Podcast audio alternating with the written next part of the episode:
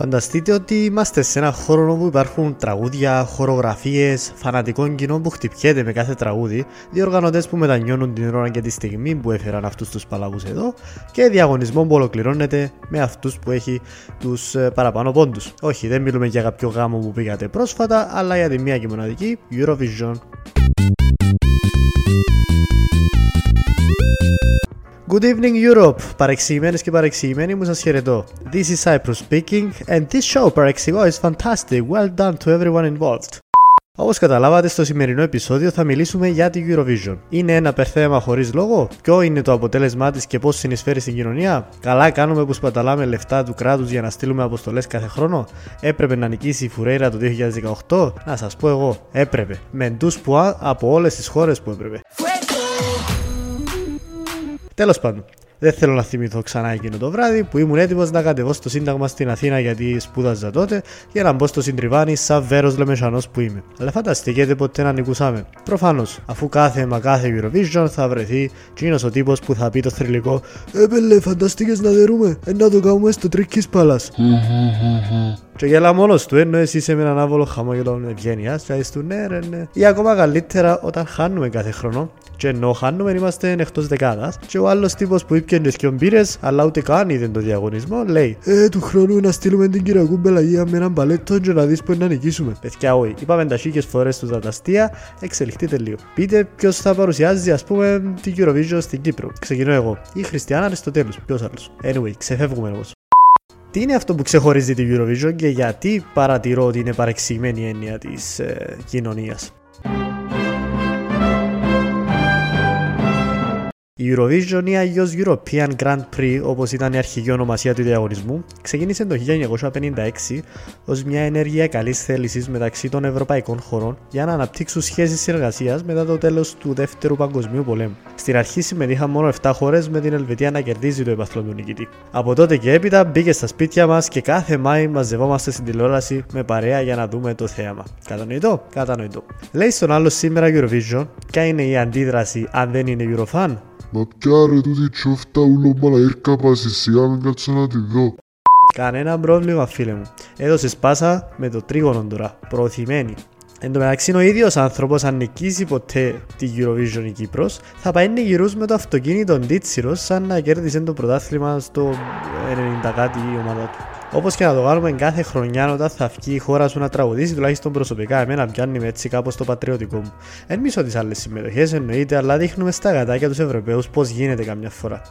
Δεν είναι απλά ένας διαγωνισμός τραγουδιού, είναι μια γιορτή της Ευρώπης η οποία προσφέρει πολλές πληροφορίες και μηνύματα σε όσους την βλέπουν. Το κυριότερο μήνυμα που πρεσβεύει είναι ότι δεν υπάρχουν σύνορα στην Ευρώπη. Όλοι είμαστε ίσοι και όμοιοι στον τρόπο που μας αντιμετωπίζει το κοινό της Eurovision. Η μουσική, η Eurovision γενικότερα, φέρνει τους λαούς κοντά. Και όταν λέω τους λαούς, εννοώ τις χώρες για να μην παρεξηγούμαστε. Τραγική ηρωνία. Συνεχίζοντας, η Eurovision είναι μια σκηνή για τον οποιοδήποτε. Δεν χρειάζεται να είσαι όνομα ούτε διάσημος για να δοκιμάσεις να κερδίσεις μια θέση για να εκπροσωπήσεις τη χώρα σου. Μπορεί να πάει ο Σάκης στην Ελλάδα, αλλά μπορεί να πάει και μια 18χρονη μετανάστρια ονόματι Στεφανία χωρίς να την ξέρει κυριολεκτικά η μάνα της, που λέει ο λόγος. Μπορεί να πάει η Βύση, μπορώ να πάω κι εγώ. Για κακή σας τύχη, επίε μόνο η Βύση. Okay. Το πιο ωραίο είναι ότι οι Eurofans δημιουργούν τους δικούς τους αστέρες μέσα σε μια νύχτα. Αν καταφέρεις να κερδίσεις το κοινό με μια εμφάνιση τριών λεπτών, προορίζεσαι για μεγάλη καριέρα. Παράδειγμα, έπιε ο Φλωράιτα, ο γνωστός του τραγουδιστής, στη Eurovision φέτος με το Σαν Μαρίνο. What the fuck, ναι, αλλά έπιε. Έβλεπες το στο πρόσωπο του ότι ήταν και κάπως σίγουρος ότι θα νικήσει. Έπιασε 13 πόντους που το κοινό, μόνο που την ψηφοφορία. Στη λαϊκή τον ήπια. Όσοι τον πέρασαν στην ψηφοφορία του κοινού, ίσως να τους έβλεπαν οι θεατές για πρώτη φορά πριν καμιά ώρα να τους ψηφίσουν. Τούτο είναι το ωραίο. Η Eurovision είναι μια παραγωγή αστέρων πανευρωπαϊκής κλίμακας που δημιουργούνται πραγματικά αστέρια σε μια νύχτα. Ακόμα και αν δεν νικήσεις. Α κάνουμε ένα τεστ. Θα σας παίξω ένα στίχο και θα κάνετε εικόνα του τραγουδιστή. Περαία, περαία, θρύλος ο τύπος. Ακόμα και οι άσχετοι καταλάβαν το τραγούδι γιατί έπαιζε παντού. Και τούτο φέρνει μες στο επόμενο δυνατό σημείο της Eurovision. Είναι το πιο hot topic της εποχής όταν είναι η περίοδος. Ε, είναι σαν να έχει Euro καλή ώρα για μια μέρα με τον νικητή να βγαίνει στην ίδια νύχτα. Είναι το δεύτερο πιο ευχάριστο συνέστημα που σου προκαλούν οι αριθμοί μετά την νικητήρια ντόμπολα στη χωροσπερίδα του Άγιου Θεόδωρου του Ολαγρό. Είναι ένα υπερθέαμα της μιας νύχτας. Όλοι μιλούν για την Eurovision και με αυτόν τον τρόπο νιώθουν όλοι οι Ευρωπαίοι εκείνη τη νύχτα. Πόσο ωραίο πράγμα να νιώθουμε όλοι οι λαοί της Ευρώπης το ίδιο συνέστημα, χωρίς έχθρες, χωρίς δισταγμούς, να, να μπορούμε να χορέψουμε σε κάθε τραγούδι, χωρίς ρούχα, χωρίς νερό μπορώ, χωρίς εσένα όχι, χωρίς με το σε θωρώ και πάει και πάει. Σε αυτό το σημείο, να σημειώσουμε ότι στη Eurovision θα δεις τα πάντα. Και τα κουάλα τώρα που μπήκε η Αυστραλία στο διαγωνισμό, αλλά ξεφεύγω πάλι.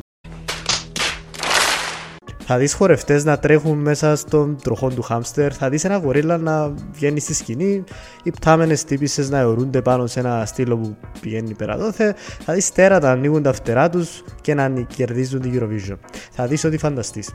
Τούτον είναι και το ωραίο. Όλα επιτρέπονται και όλα είναι παραπάνω από καλοδεχούμενα. Η ελευθερία της έκφρασης δηλαδή σε όλον της το μεγαλείο. Ο διαγωνισμός αυτός προβάλλει πολιτισμούς, σε λίγο υπερβολικό σημείο. Βέβαια, σε σημείο να διακομωδεί τα στερεότυπα της κάθε χώρας, αλλά δεν πάβει να τα δείχνει. Οι Έλληνες θα έχουν σίγουρα ένα μπουζούκι, συνήθως οι Γάλλοι θα τραγουδήσουν στη γλώσσα τους, οι Ισπανοί τα λατινικά τους και τις φιέστες τους, και οι Νορβηγοί το φιολίν τους. Κάτι μαθαίνεις και τούτο θα το καταλάβετε άμα δείτε Eurovision μετά πάτε σε μια που τούτες στι ευρωπαϊκές χώρες. Θα αρκέψετε να αναγνωρίζετε τα χαρακτηριστικά της κάθε χώρας πιο εύκολα. Θα σας λένε χώρα και θα λέτε το πιο γνωστό τραγούδι τους που πήγε στην Eurovision. Εμάς προς το παρόν θα μας τραγουδούν το φουέκο ακόμα, δυστυχώς όχι το ένιμα να μου φταίει που με πήρε κλεισά.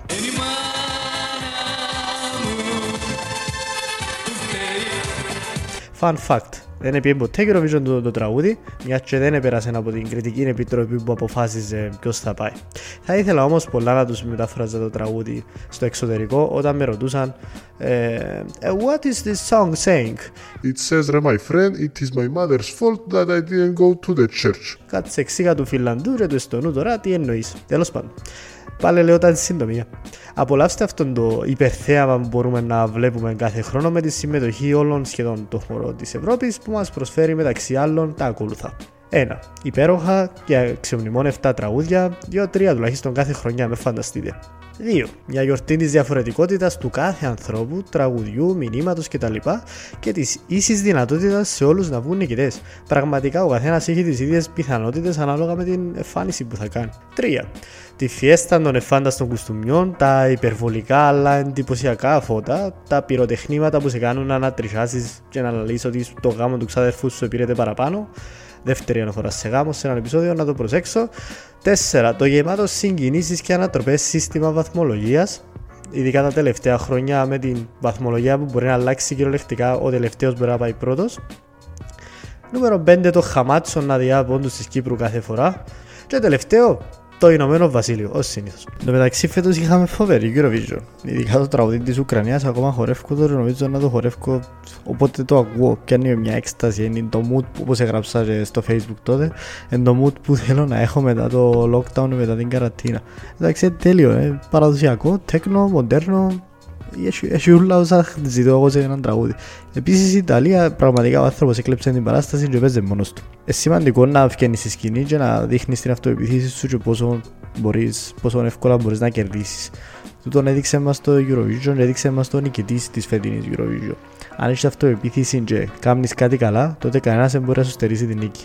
Με αυτά και με αυτά, αγαπημένοι μου Eurofans, ολοκληρώσαμε και αυτό το επεισόδιο παρεξηγώ με μένα, τον Κωνσταντίνο Χριστοδούλου. Εύχομαι να είστε καλά, να ακούτε μουσική και να μου πείτε ποιο τραγούδι σας έρχεται στο μυαλό με το που ακούτε τη λέξη Eurovision. And remember, όλοι είμαστε διαφορετικοί, όλοι μας όμως είμαστε ίσοι. Άντε, δίδαξα πάλι. Επόμενο επεισόδιο του παρεξηγώ είναι η θεματική της μάπας του φούρπου, το ποδόσφαιρο. Άντε, bye! Okay, I love you, bye bye!